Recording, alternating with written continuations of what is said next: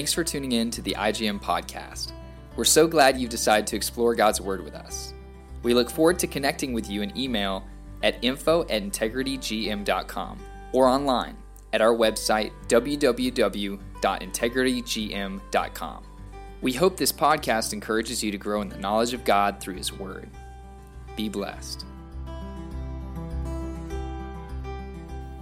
Blessings to everyone today in the name of Yeshua the Messiah. Today we're going to be looking into Second Corinthians chapter twelve.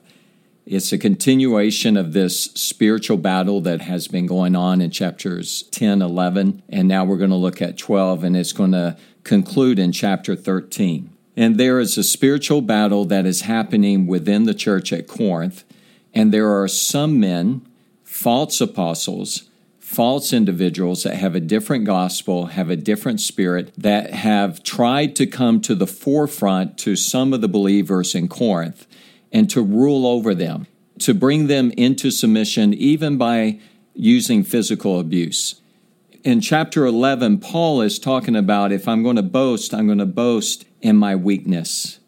That theme is going to continue as we go into chapter twelve. It's a continuation of him boasting the opposite of what these men are boasting in. They're boasting in their physical appearance. They're boasting in their oratory skills. They're boasting that they can keep people in subjection to them. But Paul is boasting in his weaknesses. And so he's come under attack. But remember, at the beginning of this letter, the majority stood with him, that what needed to be done in the church at Corinth, the majority stood with Paul. But there is still a spiritual battle that is taking place. So as we come into chapter twelve, I want us to start by reading the first six verses. Laura, my beautiful wife, is with me today. And Alan, yeah, he's okay. Alan is here with me today. And uh, we're going to be discussing this chapter, and we're going to do it for God's glory. Alan, can you read the first six verses? Sure. Second Corinthians chapter twelve, verse one. Boasting is necessary, though it is not profitable, but I will go on to visions and revelations of the Lord. I know a man in Christ who fourteen years ago, whether in the body I do not know, or out of the body I do not know, God knows. Such a man was caught up to the third heaven. And I know how such a man, whether in the body or apart from the body, I do not know, God knows, was caught up into paradise and heard inexpressible words, which a man is not permitted to speak. On behalf of such a man I will boast, but on my own behalf I will not boast, except in regard to my weaknesses. For I do not wish to boast, I will not be foolish, for I will be speaking the truth. But I refrain from this, so that no one will credit me with more than he sees in me or hears from me. From me. When we look at these verses, he's saying boasting is necessary. I think he's talking about in the context in which he's dealing with right now. He's going to have to deal with these men that are constantly boasting, and it seems like they are boasting about having supernatural experiences and visions and things of this nature, and people are probably amazed by this and taken in by what they are saying. So boasting is necessary, though it is not profitable. It's not something that Paul wants to do. I think he feels a necessity in this situation. He needs to do it, and he needs to go on and talk about his own experience or an experience of someone that he's close to, that he knows, that it took place in their life. But as we go through this, he wants them to look at Paul by what he says and by what he does, and he goes back to the fundamental truth. I'm going to boast in my weakness. And so we're going to look at this. I am assuming that these false teachers are speaking of all these visions that they are having supernaturally, and they're talking about this, and people are getting mesmerized by what they are saying. And he's going to go on and talk about his own experience or someone that is close to him, an experience that was supernatural. So boasting is not profitable, but I will go on to visions and revelations of the Lord. I'm going to talk about this. I know a man in Christ who fourteen years ago, so as Paul is writing this letter, it's around A D fifty-six. So we're looking back to around A D forty-two to forty-four, fourteen years earlier that this took place, whether in the body I do not know or out of the body I do not know. God knows, such a man was caught up to the third heaven. If this is not Paul, whoever has shared this testimony with Paul, Paul has confidence in them and that they are a person that tells the truth, and it is something that he is willing or he feels comfortable in relating to others. Now, personally, as we go through this, I think Paul is talking about himself. But let's continue. He says, such a man was caught up to the third heaven. What is the third heaven? When we look at the third heaven, normally we understand it in this way. The first heaven is the atmosphere in which we live. Beyond that atmosphere, where the sun and the moon and the stars, the heavens that we call today, would be the second heaven. Beyond that and what we cannot see, a realm of the heavenly host. All through the Tanakh, the Old Covenant, you see the Lord and the heavenly host. And we see this realm of heaven and this army and the angelic beings and the Lord and all of his heavenly host where their presence is. That is not to say that God is not omnipresent. But Paul was taken up into that third heaven, and it was so incredible, he heard words that are inexpressible. And so this experience in which this individual is having, that I believe is Paul, is something that he's not even able to talk about.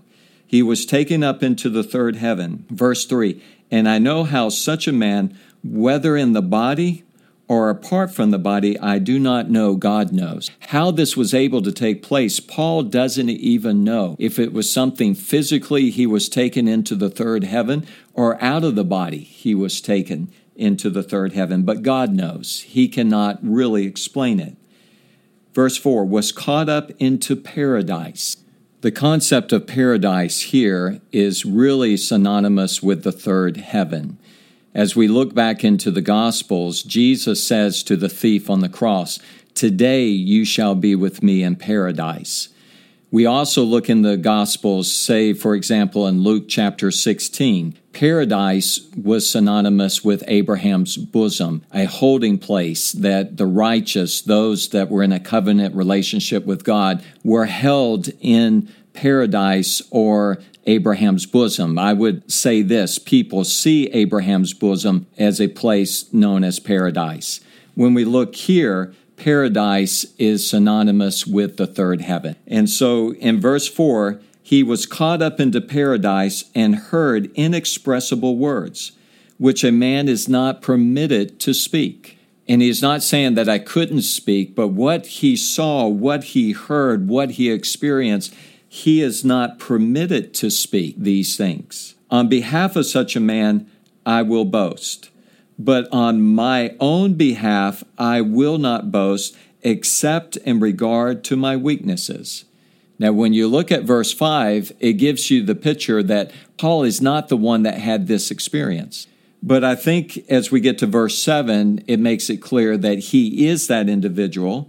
But in verse five, what he is doing, on behalf of such a man, I will boast. But remember, what is Paul's theme? If I'm going to boast, I'm going to boast in my weaknesses. But on my behalf, on my own behalf, I will not boast except in regard to my weaknesses. He's keeping that same focus as he's battling these false teachers. Verse six, for if I do wish to boast, I will not be foolish. For I will be speaking the truth, but I refrain from this, so that no one will credit me with more than he sees in me or hears from me. He wants the Corinthians to look at him by what they hear, what they see, and have a relationship with him from their heart, and it's not based upon some supernatural experience that he is sharing with them. But what he, what they have seen in the past and what they have heard from him, that's what builds the relationship with Paul, with the Corinthians. Scott, going all the way back to the beginning of the chapter where he says, you know, boasting is necessary, though not profitable. And as discussed the last podcast, chapter eleven, he's dealing with this sort of attack, and it seems like they're really coming against his credibility in a lot of ways, you know, whether it's his physical appearance, his motives, things like that. So they're almost now attacking his spiritual experiences and this supernatural experience. Maybe they're saying, we've had these visions and all these things, and, you know, we can just assume that, but it seems like they're coming against his credibility. So when he's saying boasting is necessary, he's saying, I'm going to show credibility because they're attacking that. So this yes. is why I'm, I'm credible, but I'm not going to do it in the way that they are. I'm going to show you my credibility by my weakness and by what my weaknesses yes. are. What you have seen, what you hear through my weaknesses, not in me telling you about these supernatural experiences. Now, these false apostles are probably doing that. They're talking about, oh, I had this vision and that vision, and God showed me this. And, and people are probably mesmerized, some of them. And they are bringing them under their control by what they are saying. Their physical appearance is probably much better than Paul. Their speaking ability is better than Paul. They're attacking him, his motives. They're attacking him by saying he's strong in the distance when he writes, but he's meek when he's with us physically. So they're really coming after Paul in order to get some of the Corinthians under their control. And so Paul is saying boasting is necessary, though it's not profitable. And then he begins to start talking about this experience. But what he wants to do is to put back into the minds of the Corinthians, look at my life, look at what I say, and let there be an understanding that through my weaknesses I will boast. And then we come into verse seven. And in verse seven makes me think that this experience actually was Paul, because of the surpassing greatness of the revelations. Now it's plural there. Here he was talking about a revelation, but surpassing greatness of the revelations, for this reason, to keep me from exalting myself, there was given me a thorn in the flesh. Now, the other individuals are exalting themselves by telling the Corinthians of these revelations that they have had. But God gave Paul a thorn in the flesh to keep him from exalting in himself. When a person has an experience of a vision or a revelation from God, they set themselves apart by that, because the normal person, the follower of Christ, has never had that experience. And so Paul had an experience that was inexpressible. He's not even permitted to speak what took place. And so you can see Paul, well, I've had an experience that nobody else probably has ever had. I don't know of anybody else that had an experience like this, but God caused Paul to have a thorn in the flesh, a messenger of Satan to torment me, to keep me from exalting myself. So God is allowing something, a thorn in the flesh, to come into Paul's life, whatever it is, and people get into arguments concerning what this is. And some say it was his eyesight. Some say it was a demonic spirit that was attacking him and coming against him, trying to oppress him. Probably contextually, I would say it's an individual or individuals that have come and they're attacking Paul. And Paul is going and praying, God, take this individual away, deal with them, bring your judgment upon them. But it's not happening. God is allowing it to continue. Here, that thorn in the flesh, though, Paul understands, is to keep Paul from exalting himself. I just was wondering what you thought about the concept of when we pray for some type of healing or deliverance from persecution or something, some people will say at the end, but God, thy will be done. Other people approach it, I'm going to be healed because God is a healer, and with such determination and confidence. And where, as believers, should we fall within that? I think two truths can exist at the same time, seem opposite, both be truth, and both glorify God. When I pray for someone that is sick, I pray in faith. I pray in a way that I want to see them healed, and I pray in the name of Jesus and His authority, His power, and we want to see that person healed by God. And in the same way, I understand that not everything that I pray for is always going to be determined by myself and my faith and these kinds of outcomes by the way that I am praying. There is the will of God. There is a bigger picture to my individual prayer sometimes that I, I don't even know the right way to pray sometimes. And so in this case, surely Paul is praying, God, take this away. He's praying with an intensity. And I believe it's an individual or individuals as a group that is coming against him as a thorn in the flesh. And I can see Paul coming and saying, God, take this away. This is an obstacle to the gospel. It is something that has to be gone from the Corinthians or whatever it is. And God is saying, my grace is sufficient for you. We're going to get to that in the next verse. But he's allowing this to go on so that Paul will not exalt himself. You see, these revelations in which Paul has received, you could start exalting yourself, thinking that you're a um, spiritual Superman and that you can do anything and there's not anybody that's on the same level as you. And so he's got this thorn in the flesh and he's praying and God's not removing it. And so I would say this, Laura, that God's will is something that I don't ever have to be afraid of. I don't have a problem in praying with God's will. It's not a lack of faith to pray, God, let your will be done. So I don't think the two have to be in contrast to each other. So we do pray for healing. We do pray for things to take place. We pray in faith. If we pray in that way, I believe God honors the prayer of faith. And at the same time, God's will overrides everything within our lives. And we should want the will of God. Now, Paul wanted this gone, but God allowed it to stay. And that was for his own benefit. It may not seem like it at that time. Concerning this, I implored the Lord three times that it might leave me. Three times he went to prayer. Three times he's asking God. All three times it didn't take place. Now think about the ministry of Paul. At Ephesus, he was there for two years and three months. Everyone that was coming, most, when we look at that in Acts chapter nineteen, people were being healed as they came in contact with his shadow. People were taking handkerchiefs and sending it, and people were getting healed because it had been something that was connected to Paul. This man knew the power of God. He saw God using him. But in this situation, he's praying and God is saying no. So again, two truths can exist at the same time, seem to be opposite, but both of them are truth and both of them are for our benefit. And this was for Paul's benefit. Three times he prayed and God said no. And he said to me, my grace is sufficient for you. For power is perfected in weakness. Most gladly, therefore, I will rather boast about my weaknesses so that the power of Christ may dwell in me. So by God not allowing this to be taken away, whatever it is, he's in a weakened state and he has to rely upon the power of Christ that's within him. And in that weakness, we become more dependent upon God. We become more dependent upon his guidance, his direction, his power. And so God is saying no, but for power is perfected in weakness, though.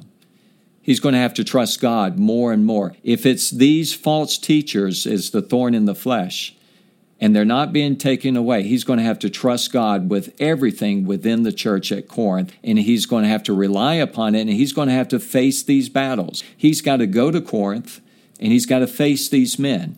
And it's a spiritual battle that is going on. I remember at the end of your father's life, him saying that this is actually the greatest point in my life because it's total dependency upon God. Yes, my dad said at the end of his life, he said, it's a great place to be. He says, Scott, one of the greatest places to be is when you're one hundred percent dependent upon God in your life. He had cancer, terminal cancer, and he was in a place. It's just him and God, and that's a great place to be. And I can remember coming in at three in the morning and just seeing him worshiping God, how powerful of an experience that is. The doctors give you no hope. There's you're coming to the end of your life. People are praying for your healing. But my dad is saying, wow, what an incredible place to be, one hundred percent dependent upon God within your life. Here, when we look at what Paul is going through, he's not facing life and death, but he's facing a situation in the Corinthian church that personally he's got a thorn in the flesh and God is not removing it. And what God is saying, my grace is sufficient for you, Paul. Trust in me. This is not going away right now. But in your weakness, in your weaknesses, the power of Christ will dwell in you. Rely upon the power of the risen Lord, the Messiah that is within you. Verse ten, Paul says, therefore I am well content with weaknesses, with insults, with distresses, with persecutions, with difficulties, for Christ's sake, for when I am weak, then I am strong. What came out of this experience of God not allowing the thorn in the flesh to be taken away, but allowing it to remain within Paul's life, then he comes to, I'm content with weaknesses. I'm content with what I'm going through, because when I am weak, then I am strong. How is he strong? Through the power of Christ that dwells within him. He has to rely upon Jesus Christ, his power, his authority that is within him, to face this situation. Scott, I heard a, a story from a pretty well-known pastor. He was talking about having an issue with breathing and lung things and was just praying, and, and he said eventually he was walking down the street and said, God, why can't you take this, just take this away from me, and kind of got angry. And God said, you know, you don't see what I'm doing right now. And then he said, you know, he, was, he had to make choices of where he wanted to speak and a lot of opportunities. And he said when he went to the ones that he knew God was leading him to, he would just get so much energy, and the breathing would be so much easier, and he would just walk away almost refreshed, even though he was going out and speaking and doing things that were hard at the time.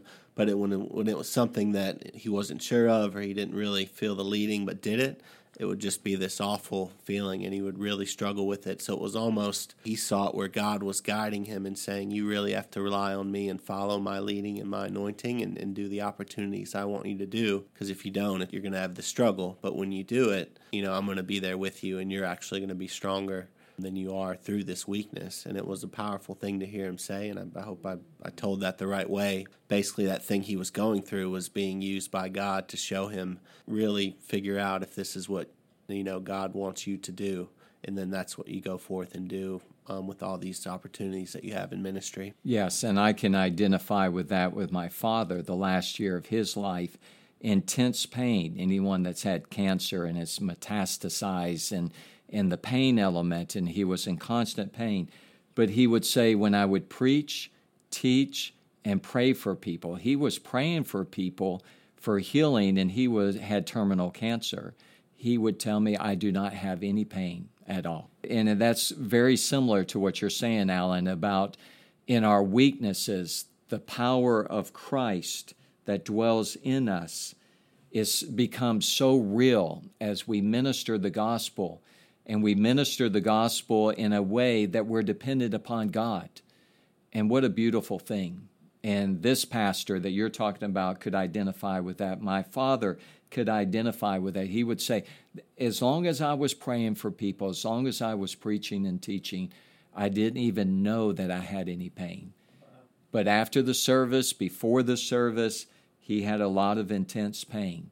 But during that time, he saw the power of God being demonstrated through his weakness. Verse eleven, Paul says, I have become foolish. You yourselves compelled me. I had to bring myself into this foolish conversation here, is how I understand it.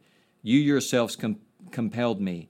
Actually, I should have been commended by you, for in no respect was I inferior to the super apostles or the most eminent apostles, even though I am a nobody. He's not trying to lift himself up. This is foolishness. But this whole problem with some of these men, that some of them are actually lending their ear to them, is causing Paul to be brought into this foolishness. But he's doing it for their sake.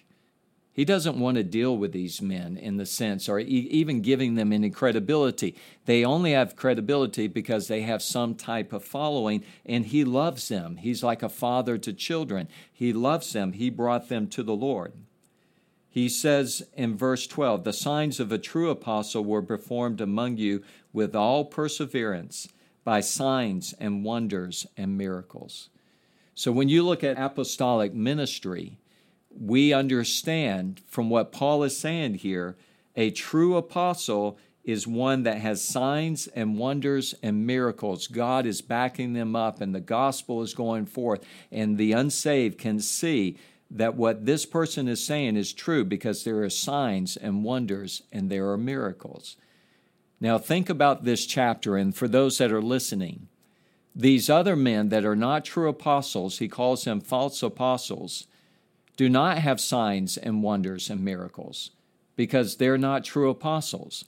So they're probably making up these visions and these revelations to try to impress them by things that cannot be verified. A sign and a wonder and a miracle is something that only God can do. But to relate a vision to people, well, God told me this, God showed me this, God did this, who can verify that? That is not a sign, it's not a wonder, it's not a miracle. It's something you look at and say, okay, maybe that took place, but what is important, does what they are saying, does it line up with the Word of God? So Paul was a true apostle. There were signs and wonders and miracles. They were there from the very beginning.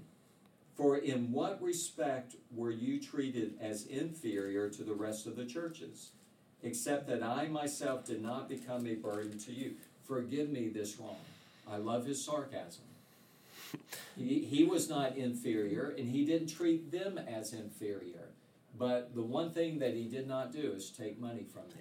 Yeah, you see Paul's frustration. He's he's sort of saying, "I'm I'm you've made me become foolish in this argument," and it's almost like he's he has to drop into this sort of teenage drama argument that shouldn't even be an argument. You know, it's like, really, you know, you've seen, you know, what, what my ministry has been. You've seen some miraculous things, you know, that we, we read about in the book of Acts, or I'm sure they've heard about, you know, the miracles and the things that have, have been through Paul's ministry, saying, how can you even entertain what these false apostles are saying? But I'll, I'll go down that path with you, but because he loves them. You look at it, you could almost, Paul could almost just ignore this and be like, I'm not even going to insert myself into this argument. But he sometimes, does. Sometimes yeah. We do that. We say, we're not even going to get involved. It's not worth my time. Yeah, but but to him, the Corinthians are worth it. And, yes. and him going to this route and explaining it to them, I think, really shows his love for them, that he's willing to just entertain this ridiculous accusation. But he cares about them, so he says, okay, I'm going to take the time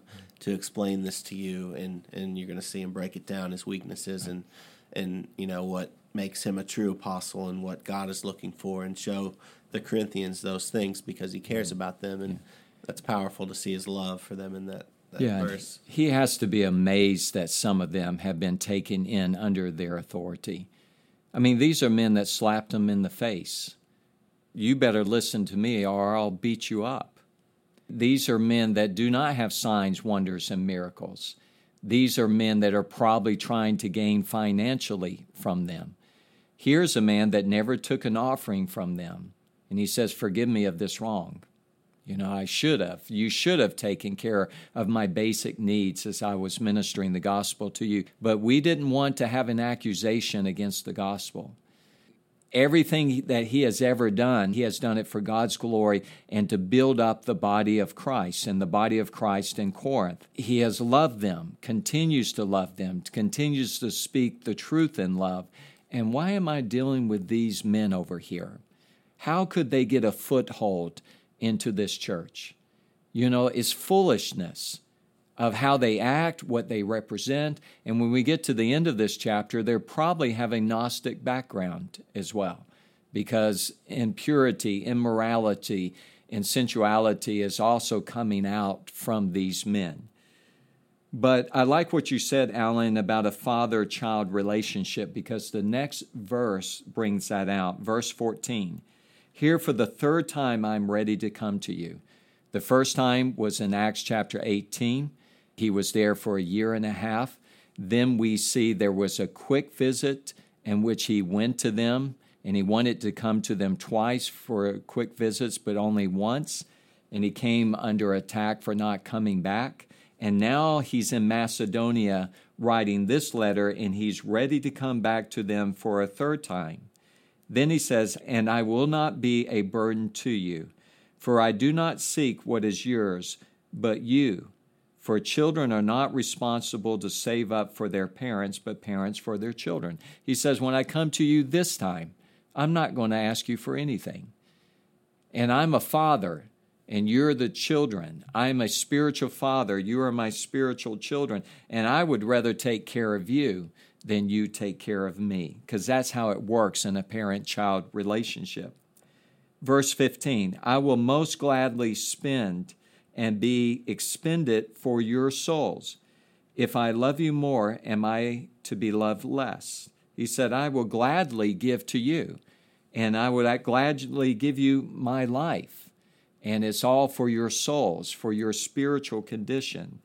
I love you more. Am I to be loved less by you? Unfortunately, parents and children, when children are constantly receiving all the time, sometimes there comes a mindset of entitlement, and they don't appreciate what the parent has done for them. And and Paul they, is saying, am I to be loved less because I'm ready to spend for you? Verse sixteen, but be that as it may, I did not burden you myself. Nevertheless, crafty fellow that I am, I took you in by deceit.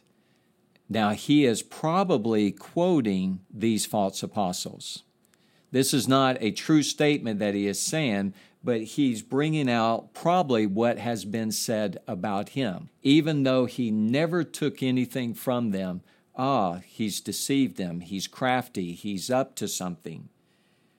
Verse seventeen, certainly I have not taken advantage of you through any of those whom I have sent to you, have I? Not only did Paul not take advantage of them, there wasn't anyone that he sent to them that took advantage of them. They're working together in the same philosophy with the same mindset that we're doing this in a way that doesn't bring an accusation against the gospel. I urged Titus to go. And I sent the brother with him. Again, we do not know who the brother is. Titus did not take any advantage of you, did he? Question mark. Did we not conduct ourselves in the same spirit and walk in the same steps? All this time you have been thinking that we are defending ourselves to you. This is not about them making a defense before them. Actually, it is in the sight of God that we have been speaking in Christ, and all for your upbuilding, beloved. We are doing this, speaking this, not that we have to make a defense before you, but we're doing this in the presence of God, and it's for the building up of the body of Christ in Corinth. Verse twenty, for I am afraid that perhaps when I come, I may find you to be not what I wish, and may be found by you not what you wish, that perhaps there will be strife, jealousy, angry tempers, disputes, slanders, gossip, arrogance, disturbances. He is saying, when I come, there is the potential that this gets out of hand, that you don't listen to what I am saying, and there is going to be chaos within the church at Corinth. It's very important that they read this letter, see the spirit behind the letter. See that this is coming from God. See that Paul represents God and bringing the gospel to them, and listen to him. If not, there is going to be slander and tempers and disputes and jealousy and strife and disturbances, and the gospel that has come to Corinth is going to be hindered. Now, this last verse here, I am afraid that when I come again, my God may humiliate me before you. If all of this takes place and there's disputes and anger and strife, the humiliation that's going to take place, that he comes before them, that God may humiliate me before you. And he's afraid of this. He's concerned that this could take place.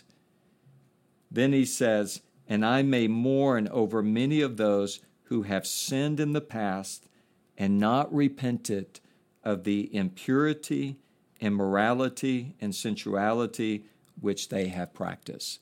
Now again, this is why I think this situation in the first letter, chapter five, is at the forefront of what we're dealing with. This was the thing that he told the Corinthians that you must do, that could have started a problem where there were some people that started rebelling against Paul. When you get to the second letter at the beginning, the majority stood with Paul, and I believe that's dealing with First Corinthians chapter five. But there are false apostles that have come up that want to influence the people that are saying that what Paul was suggesting or telling us to do was wrong, and he's bringing division. And it almost seems like there is a Gnostic background type of believer that has arisen within the Corinthian church. Gnosticism separates your flesh from your spirit, your life from your faith, and it is something that we're going to deal with in Colossians and in First, Second, and Third John, the Gospel of John. But there could have been a Hellenistic culture, which was Gnostic within Corinth, that was kind of coming to the surface here. And when they saw First Corinthians chapter five, and they saw this man, and Paul is saying, put him out of the church because of his immorality, they could have started fighting against this because they could have been teaching, well, it's not important about what you do in your everyday life. What is important is that you have a knowledge of Christ, that you have a Christ consciousness. And the reason why I say this, let's read this verse again. I am afraid that when I come again, my God may humiliate me before you, and I may mourn over many of those who have sinned in the past and not repented of the impurity, immorality, and sensuality which they have practiced. There could have been the beginning of Gnostic teaching here in the Corinthian church. Do you think there's also a possibility maybe he felt it humiliating to mourn in front of people? Because this could actually bring you to tears. Or maybe just the fact that he was going to have to judge. Nobody really wants to come before a group and have to call people out and judge, and that could cause mourning. Think about this. If these men continue to grow in their influence, and he comes before the Corinthian church, and he knows it's a spiritual battle. If you go back to chapter ten, they're already starting with the prayer, the spiritual battle. They're already going against the demonic forces that are going on. He could get there, and the people stand with these men, and he's going to be humiliated before them, and that's going to cause them to mourn. Because these men are going to bring slanderous accusations against Paul. There's going to be jealousy, strife, anger, angry tempers, disputes, gossip, arrogance, disturbances. They're going to tear up this church, and they're going to bring part of the church under their authority. And when he gets there, just think, he knows there is the possibility that the majority may stand against him. He's going to be humiliated. And what's going to take place? He's going to mourn. And he's going to mourn over many of those who have sinned in the past and have not repented. And then he goes into the immorality. So again, I believe this is all going back to that First Corinthians chapter five, that situation. How could that ever develop within the Corinthian church? The church knew about it. The church wasn't doing anything about it. They were allowing it to continue, and these people were identifying with Christ, and the whole body is being affected by this. So it could have been that these men had a part of that. Just leave it alone, they could have been saying. It's not that important. What is important is that they have a faith in Christ. They're talking about a head knowledge. Our faith in Christ should lead to a life that honors Christ. And the man was sleeping with his father's wife, and they were allowing that to continue. Paul says, kick him out. In the first part of the second letter, the majority stood with him. And it seems like the man came to repentance for his sin. And praise God for this, that he did repent, and now it's a time to forgive him, it's a time to minister to him, and it became a powerful message to the church at Corinth. However, there are still some that are in the church that have not repented of the things in the past, and they're still teaching the same things, and it's going on, and Paul is concerned that when he comes, there are going to be people in the church that stand with him, and he's going to be humiliated and he's going to mourn over them because of their sin. I would like to read again from chapter ten of what he says about this spiritual battle. He says, "For though we walk in the flesh, we do not war according to the flesh. For the weapons of our warfare are not of the flesh, but divinely powerful for the destruction of fortresses. We are destroying speculations and every lofty thing raised up against the knowledge of God, and we are taking every thought captive to obedience of Christ." This is what Paul is doing right now before he gets to the church in Corinth. He's going to battle for them to break this bondage of these false teachers that are in the church. Even though he has a thorn in the flesh, God has not removed it, and I believe it's speaking of these false teachers. But God's grace is sufficient, and in his weaknesses, the power of Christ is going to be revealed within him, and he's going to see victory. That is his mindset. That is what he's praying for. That is why he is writing this and going into a little bit of foolishness with them, because he's a father. They are his children. He is a spiritual father. They are spiritual children, and he's doing this for their sake, that they can be built up. So praise God for Paul's love for the Corinthian church. Praise God for people that have ministered to us, that have loved God, loved us, and they've loved us enough to bring the truth into our lives. Heavenly Father, thank you for this time together. I pray that this chapter will come alive to the people that are listening to it, that we will see what you are saying, what your word said to the Corinthians, O God. And Lord, it speaks to us today, and let us hear what you are saying to us today. In Jesus' name, amen. Amen. If you'd like to learn more about I G M or have any questions about this podcast, feel free to reach out to us at info at integritygm dot com and connect with us on Instagram at integrity underscore global and Facebook at Integrity Global Missions. If you like our podcast, please share it and leave a review. Thank you for listening. Have a blessed day.